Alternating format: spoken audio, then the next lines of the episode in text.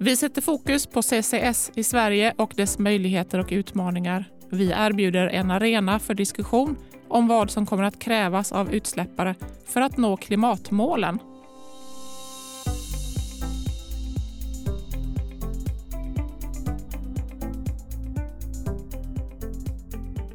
Vi möjliggör utvecklande och kunskapshöjande samtal med både förespråkare och de som är mer tveksamma till CCS som klimatåtgärd. Välkommen till CCS-panelen. Jag som är programledare heter Sara Davidsson och jag arbetar till vardags som hållbarhetschef på Midrock Europe. Tycker du om det du lyssnar på, ge oss gärna feedback så att vi kan nå fler. Tryck också på följ. Se så, gör det bara. Luleå tekniska universitet har beviljats 10 miljoner kronor av Energimyndigheten för att i samarbete med förpackningsföretaget Billerud Korsnäs utveckla en teknik som fångar in koldioxid från industrin för framtida lagring i svensk berggrund. Och idag har jag bjudit in Eva Ekholm Stenberg, teknisk chef från Billerud Korsnäs och Glenn Bark, universitetslektor i malmgeologi från Luleå tekniska universitet för att prata mer om detta. Välkomna! Tack! Tack så mycket, vad kul att vara med. Det här är ett samtal mellan mig i, från en studio i Göteborg. Jag har med mig Eva i Kalix på telefonlinje och jag har Glenn, du sitter i en eh, hemmastudio i Luleå. Och det här kan påverka ljudkvaliteten i samtalet. I tidigare avsnitt har vi berättat om lagring av koldioxid på Norges havsbotten och även i svenska vatten. Det finns kanske alternativ. En landbaserad möjlighet där koldioxiden lagras i den porösa vulkaniska bergarten basalt. Men innan vi pratar mer om det vill jag veta lite mer om er. Eva, börjar du? Ja, jag har alltid haft ett intresse för miljöfrågor. Eh, vad som jättelänge. Jag har varit mycket på sjön och fiskat och så. Och biologi var roligaste ämnet i grundskolan och gymnasiet. Så på universitetet gick jag kemistlinjen med inriktning miljö. Och sen har jag jobbat på Karlsborgs bruk i Norrbotten i större delen av mitt yrkesliv. Och där har faktiskt varje jobb varit mitt drömjobb. För jag har fått jobba med miljö och hållbarhetsfrågor på olika sätt. Till exempel har jag varit energi och processingenjör. Jag har varit miljöchef en period. Jag har också fått jobba med hållbarhet, utveckling av hållbarhet för koncernen Billerud Korsnäs. Och nu är jag teknisk chef så jag får fortsätta jobba med hållbarhetsfrågor på en kanske mer strategisk nivå. Jag älskar faktiskt mitt bruk. Och jag älskar också att hållbarhet är en del av Billerud Korsnäs affär. Vad spännande. Vilken otroligt eh, lång erfarenhet du, du har, eh, Eva, för att jobba med de här sakerna. Glenn, berätta lite om dig själv. Ja, jag har eh, min bakgrund då inom forskning i malmgeologi och jag har då jobbat mest egentligen med hur guld förekommer i jordskorpan. Eh, det har jag hållit på med i, i snart 25 år det här med geologi och jag inser givetvis att den här kunskapen som jag då har inom geologi och mineralogi Eh, även kan användas inom andra områden, även om jag mest har jobbat kanske då mot eh, metallprospektering eller guldprospektering. Så, så klimatfrågor är ett sådant eh, annat fält som jag kan och nu då har gett mig in på. Och jag har väl hemma det som driver på också, det är att jag har två söner, 11 och 14 år. Och vid köksbordet så diskuterar vi klimatet ganska ofta och då känns det extra bra att kunna vara med och diskutera och bidra och förklara saker och ting för, för killarna här. Och, så att forska på klimatfrågor, det känns eh, helt rätt för, från min sida. Det förstår jag verkligen. Glenn och eh, Eva, hur kom ni på idén att samarbeta? Ja, eh, jag har följt klimatforskningen sådär lite från sidan under flera år och egentligen då letat ingångar, alltså från det jag kan använda min egen kompetens till eh, någonting inom klimatforskningen. Och eh, i, inom det här så har jag läst om ett ganska spännande eh, CCS-projekt som de har på Island där de har pumpat ner koldioxid i basaltisk berggrund. Och de, det har visat sig vara, eh, ge ganska lovande resultat. Och då som, som geolog som jag är så vet jag att det finns en hel del basaltisk berggrund även i Sverige. Det är inte på något sätt unikt för, för Island. Så då ville vi egentligen undersöka potentialen i Sverige för det här och det, för det har egentligen inte gjorts tidigare, att undersöka då potentialen för att lagra koldioxid på land i Sverige. Och för samhället i stort så är förhoppningen att koldioxidlagring kommer att vara en förutsättning för att eh, nå högt ställda mål för klimatneutralitet i Sverige. Så det blir väldigt spännande att utreda och att för oss att få följa det här arbetet som ni gör för potentialen av lagring i Sverige. Billerud Korsnäs del i projektet är ju i en helt annan ände, nämligen infångningen av koldioxid. Eva, beskriv er del i projektet. Ja, vi, vi deltar ju då med vår processkompetens för att det är ju, vi ska få kunskap om hur man fångar upp den biogena koldioxiden från oss då som exempel som Eh, ett bruk, ett massabruk och pappersbruk.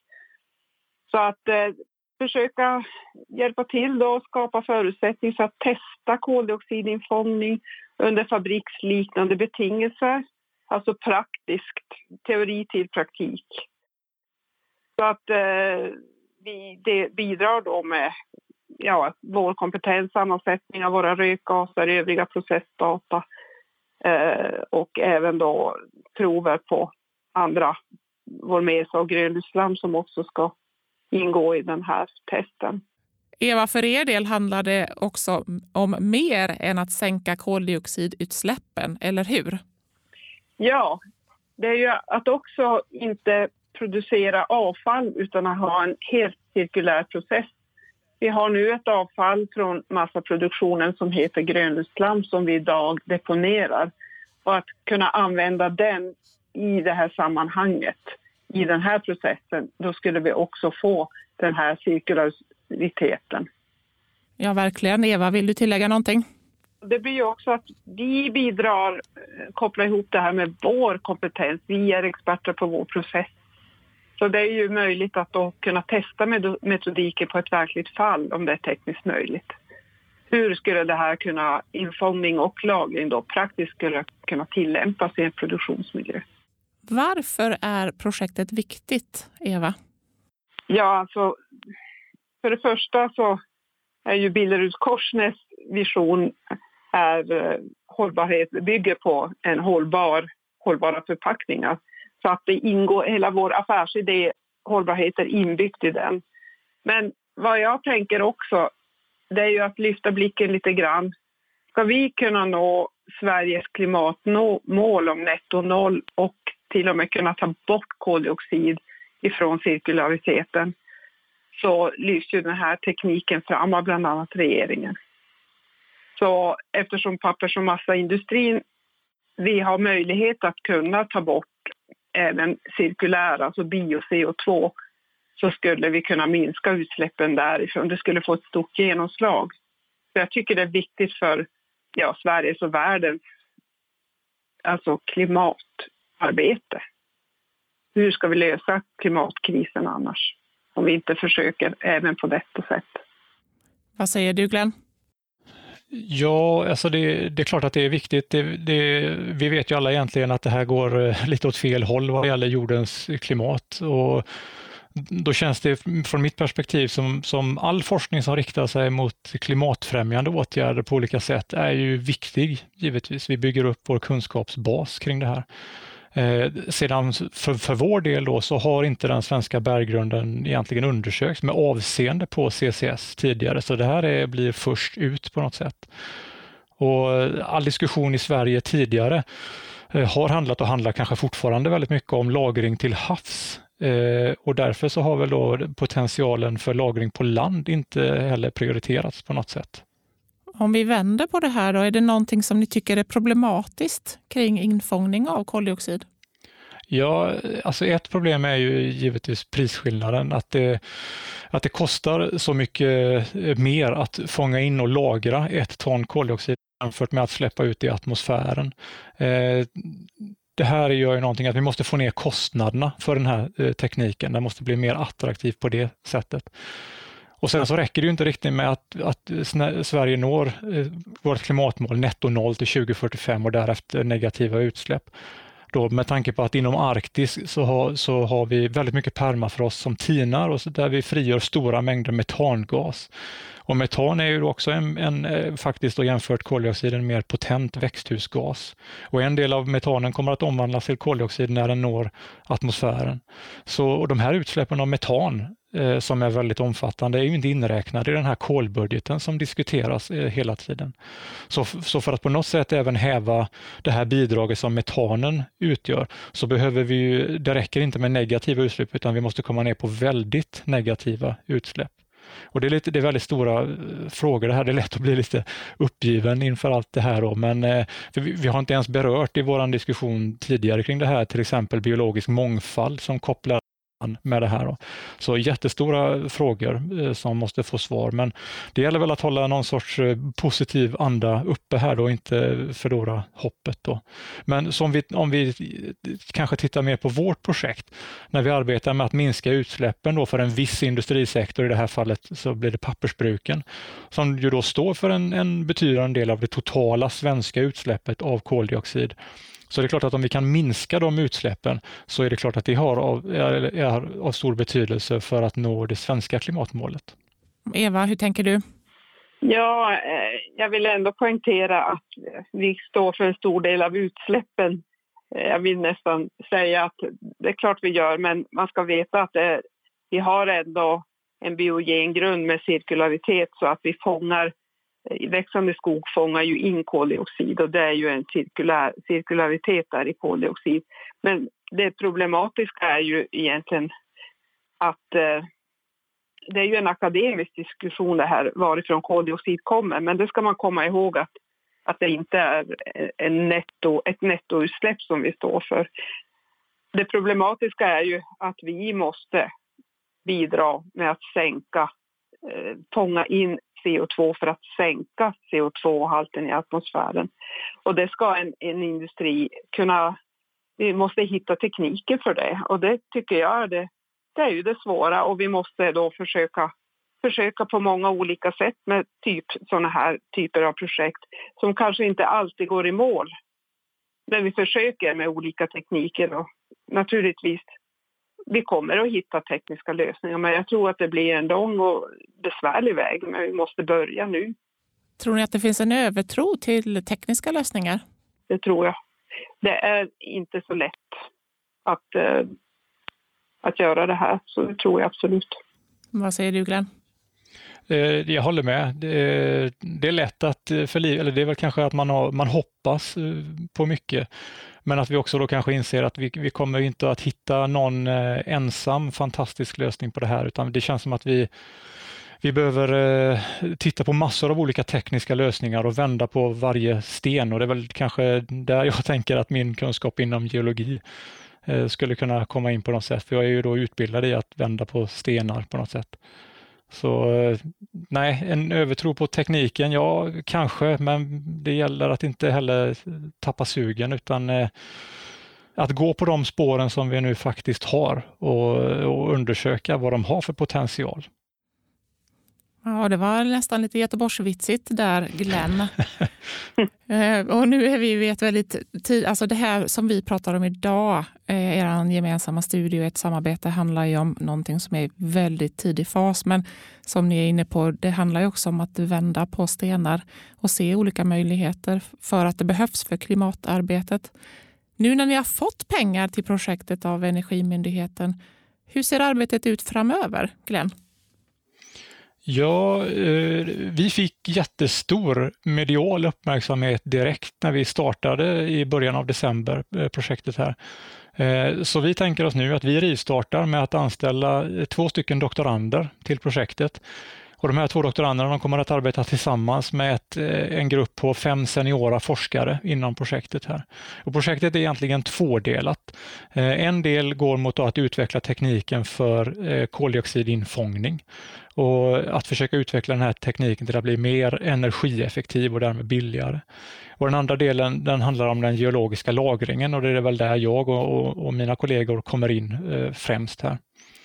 Så eh, framöver här nu framåt sommaren så ser jag fram emot en hel del fältarbete, olika delar av, av Sverige. Och därefter så kommer det att följa en del tekniskt analysarbete för att undersöka de här bergproverna som vi tar med oss hem. För att se om de här platserna som vi undersöker, om de lämpar sig eh, för CCS. Och, men förutom den här geologiska delen av det så är jag också mån om att lära mig mycket mer om själva infångningstekniken. Det är ju inte mitt område, men jag vill förstå vad de gör där inom biokemisk processteknik. Så det, och för min del så blir det en av fördelarna med att, att vara projektledare för det här, att jag kan vara med lite överallt och lära mig saker. Vad händer hos er på bruket, Eva? Ja, vi inleder lite allmän provtagning här på bruket i Karlsborg Eh, och det är ju då de här biprodukterna som ingår, eh, mesa och grönslam och så titta på rökgasernas sammansättning gällande koldioxidsammansättning och annat. Och så kommer vi att bidra med data om vad vi har för processvariationer för det är ju naturligtvis inte konstant någonting utan vi får se eh, lite variationer och olika data. Ser du fram emot att komma igång Eva? Verkligen. Det, är, det ger mycket energi att få vara med i ett framåtsyftande projekt som detta är. Verkligen.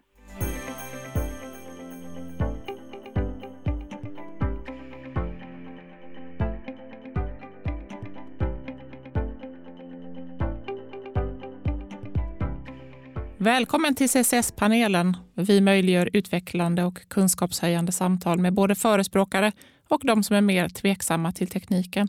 Jag heter Sara Davidsson. Med mig idag har jag Eva Ekholm Stenberg, teknisk chef på Billerud Korsnäs och Glenn Bark, universitetslektor i malmgeologi på Luleå tekniska universitet. Eva och Glenn, vad känner ni till om Midrock?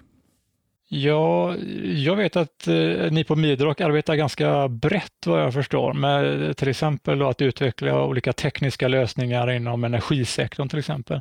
Men även att ni är eh, stora inom, eh, på byggsidan. Eh, och jag vet att ni arbetar tillsammans med ett eh, företag, Blue Carbon Solutions. Då.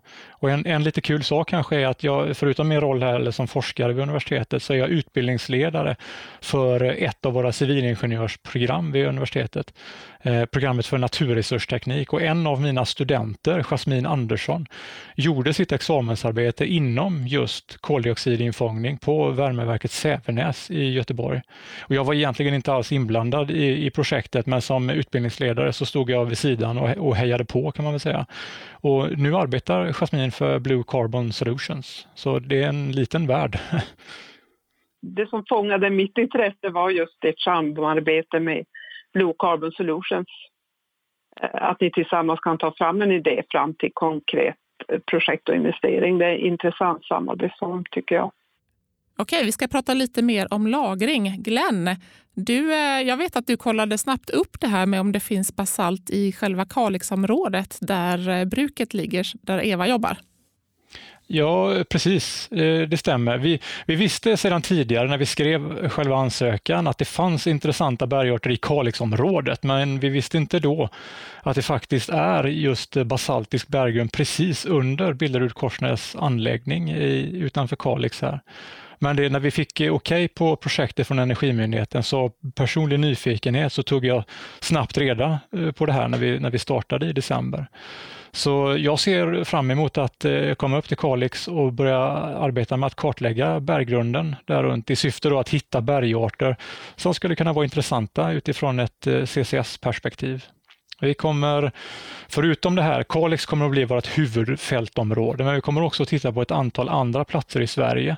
Och De här platserna är eh, kopplade till olika anläggningar inom pappers och massaindustrin. Eh, så vi ser framför oss att vi, vi täcker in områden alltifrån Varberg i söder upp till Kalix i norr. Glenn, om du jämför med Island som vi nämnde förut, beskriv förutsättningarna på Island och jämför med berggrunden i Sverige. Ja, alltså det finns eh, olikheter och likheter i det här. Om jag generaliserar eh, väldigt mycket så kan man, se, man kan säga att Island är som en jättestor vulkan. Så är det ju inte riktigt, men i, i grova drag sådär. Så berggrunden på Island den består av en, eh, en bergart som vi kallar för basalt inom geologi och det är en typ av, en typ av vulkanisk bergart. Och de här isländska basalterna som de har, har testat CCS på som visar sig gynnsamma för att lagra koldioxid, de är geologiskt sett väldigt unga. De är bara några miljoner år eh, gamla. Eh, de svenska basalterna däremot, de är i runda slängar tusen gånger äldre. Så på två miljarder år så har det hänt ganska mycket rent geologiskt. Även geologiska processer går oerhört långsamt, men på två miljarder år så hinner det hända mycket.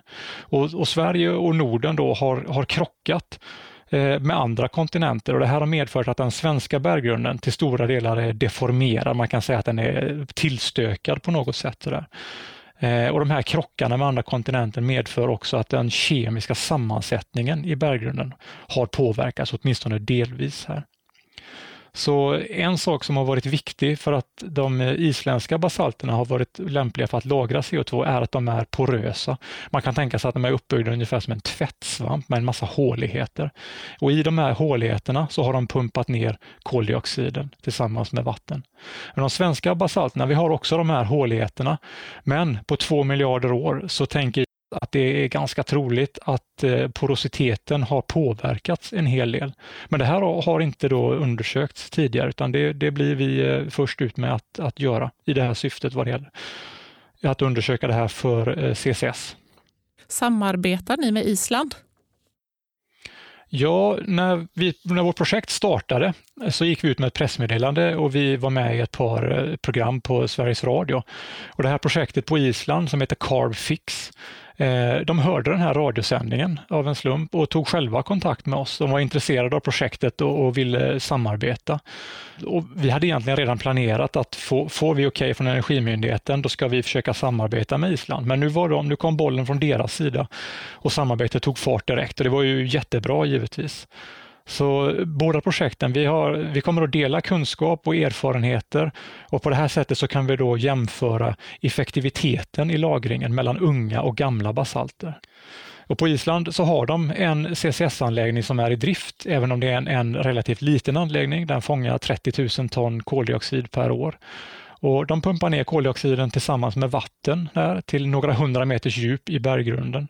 Och mineral i de här basalterna, de basalterna här är kemiskt reaktiva kan man säga, så mineral i basalterna reagerar med koldioxidblandningen och efter endast två år har man kunnat visa att nästan all koldioxid som pumpas ner har fastlagts som karbonatmineral och det innebär att de är säkra och det kommer att ta miljontals år för dem, för den här koldioxiden att återigen nå atmosfären. Så vi kan se de här som permanent borttagna.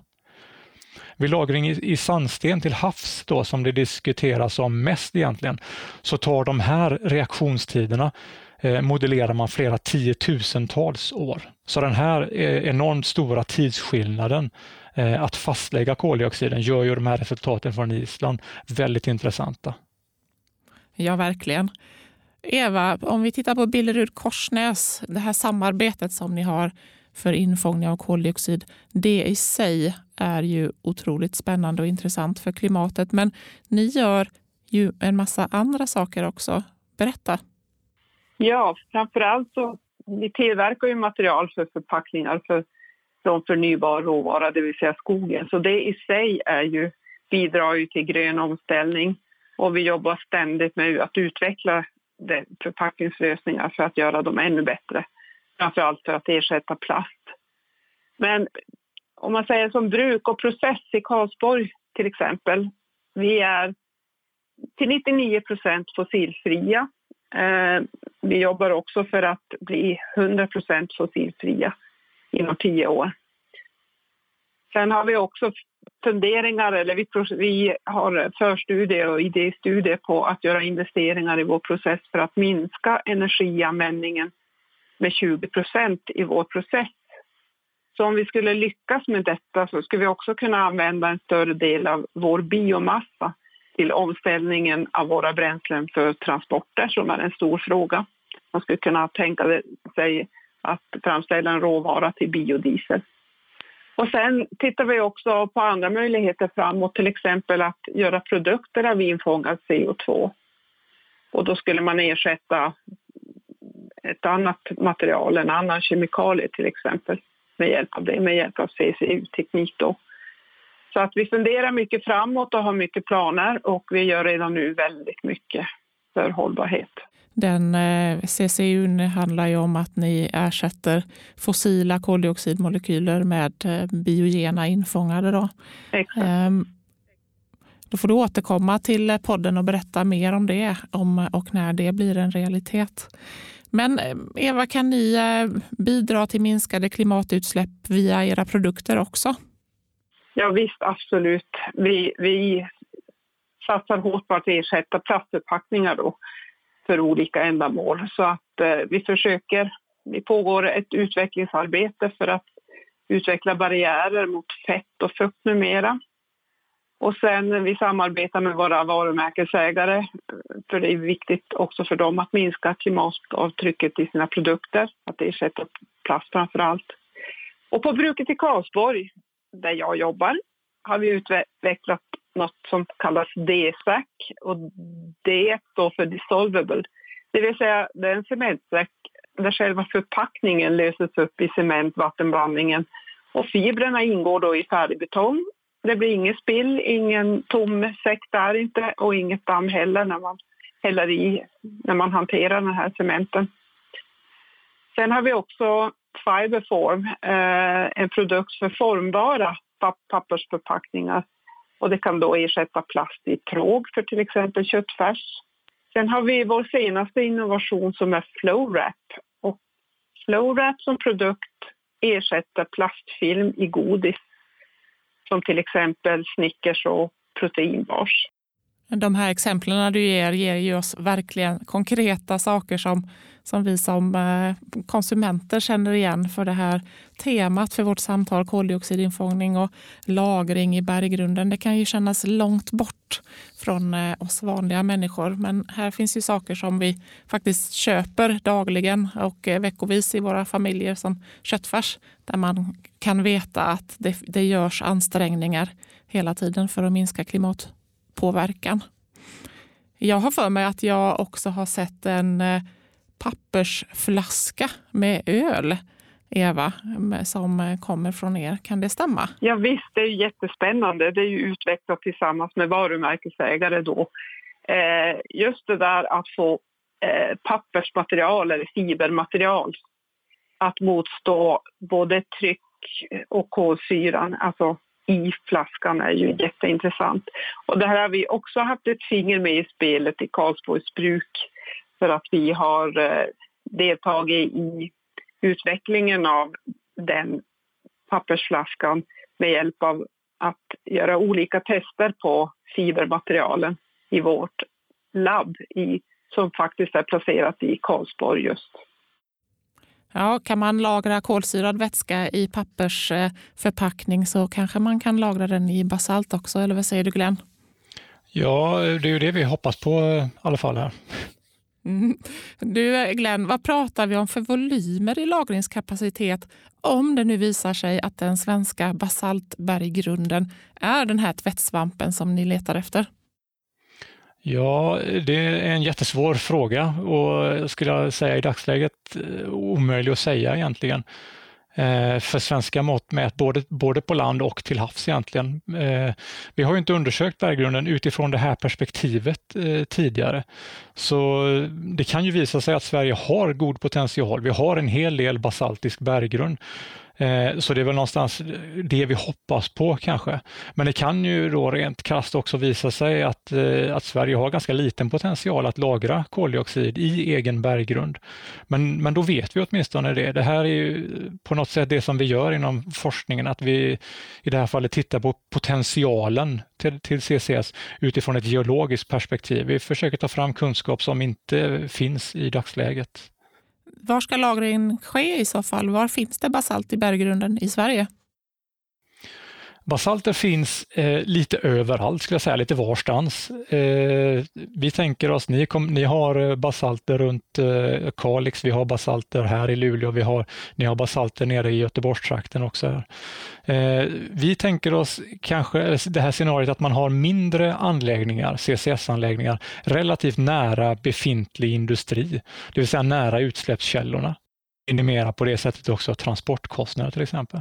Vi har tittat då på, på de geologiska berggrundskartorna som finns runt de här orterna som har pappersbruk i Sverige och, och låt oss säga kanske 20-30 kilometers radie runt varje anläggning. Och på de här fem, sex orterna som vi förmodligen kommer att inrikta oss på så finns det intressanta basalter, åtminstone i teorin. De är ju inte undersökta ännu, men i teorin så finns det intressanta bergarter, basalter eh, nära de här anläggningarna. Och det, det, det är de här områdena som vi då kommer att rikta in oss på i våra undersökningar.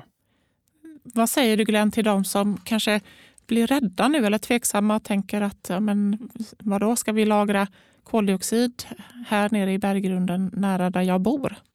Jag har, eh, full förståelse för att det här är en, eh, att det finns en osäkerhet i den här frågan. Jag är helt övertygad att om, om, om den här tekniken visar sig fungera, att, att lagra koldioxid på land, så kommer vi att ha en samhällsdebatt kring det här, kring hur vi använder marken.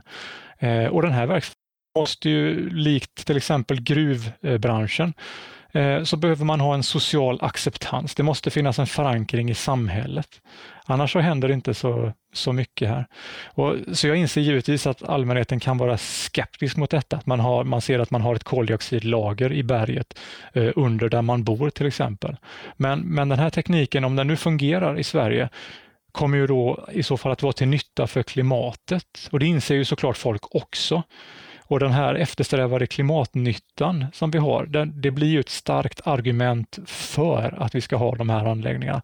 Men att det, att det blir en debatt kring själva markanvändningen, det, det tror jag. Och det gäller det ju såklart för olika aktörer i, i samhället kring det här att bemöta och delta i debatten med vetenskapligt baserade fakta. Jag vill att ni blickar framåt lite grann. Eva, hur ser du på skogsindustrins roll i utvecklingen av de här möjligheterna att lagra koldioxid? Projektet är ju ämnat att ta bort biogen koldioxid. Och att bara gå över till fossilfria produkter räcker ju inte. Utan vi måste fånga in också den biogena koldioxiden och få en sänka. Vi måste plocka bort koldioxid från kretsloppet. Och då är det ju jätteintressant att utreda hur vi i skogsindustrin skulle kunna bidra till det här. Vårt arbetssätt måste vara cirkulärt. Så är det. Bra sagt. Glenn, vad är drömläget för CCS om fem år i Sverige? Oj, ja, om man får drömma lite grann då så har eh, klimatkurvan, den har tydligt eh, vänt neråt. Vi går åt rätt håll. Eh, vi har en positiv anda på det här. Vi kanske har en, eh, åtminstone en pilotanläggning för eh, BEX eller bio-CCS eh, med geologisk lagring på land i Sverige. Och vi har, vi har en samhällsdebatt, vi har en acceptans för det här och vi känner på något sätt medvind i det här. Och vi kanske från vår sida så har vi då skalat upp vår forskning och vi, har, vi driver flera sådana här projekt. Så jag ser det här från vår sida här på universitetet att det här är bara början. Eva, nu är det din tur att drömma fritt. Vad säger du? Jag drömmer att tekniken fungerar, att vi kan fånga CO2 och att skogsindustrin vi bidrar med att ta bort koldioxid från kretsloppet.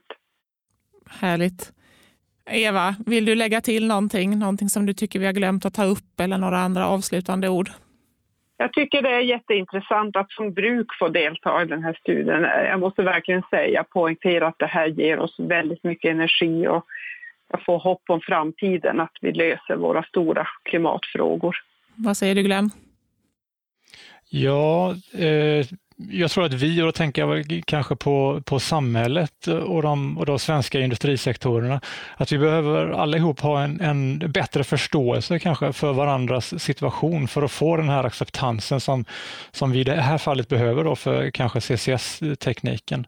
Och om vi har en, en gemensam acceptans för det här så kan ju de här klimatfrämjande teknikerna som CCS snabbare utvecklas och implementeras i Sverige. Om vi inte kommer överens eh, så går ju klimatarbetet givetvis mycket, mycket långsammare och den tiden har vi inte idag. Bra sagt. Hörrni, eh, Glenn och Eva, när kan vi, om vi liksom sitter och uppdaterar hela tiden här nu med spänning på Luleå tekniska högskolas eh, hemsida och, och på Billerud Korsnäs hemsida, när kan vi förvänta oss någon form av rapport? Ja, alltså från vår sida så, så jag skulle jättegärna vilja få ut någon sorts rapport eller ha alla resultaten färdiga till sommaren. Men projektet eh, löper på fyra år eh, egentligen, men eh, givetvis så kommer vi att eh, publicera så mycket eh, då preliminärresultat vi kan eh, under den tiden. Så vi, ni behöver inte vänta i, i fyra år, utan jag hoppas att ni hör från oss eh, långt mycket tidigare kring det här. Tack för att du har lyssnat. Jag heter Sara Davidsson och idag har jag pratat med Eva Ekholm Stenberg, teknisk chef på Billerud Korsnäs anläggning utanför Kalix och Glenn Bark, universitetslektor i malmgeologi, Luleå tekniska universitet. Tack Eva och tack Glenn för att ni ville träffa mig och prata om ert samarbete. Tack så mycket. Det var jättetrevligt. Tack så mycket. Det tycker jag också. Och tycker du om det du lyssnar på? Ge oss gärna feedback så att vi kan nå fler. Vill du komma i kontakt med mig skickar du ett mejl till info.ccs midrock.se och glöm inte att trycka på prenumerera-knappen. Tack för idag!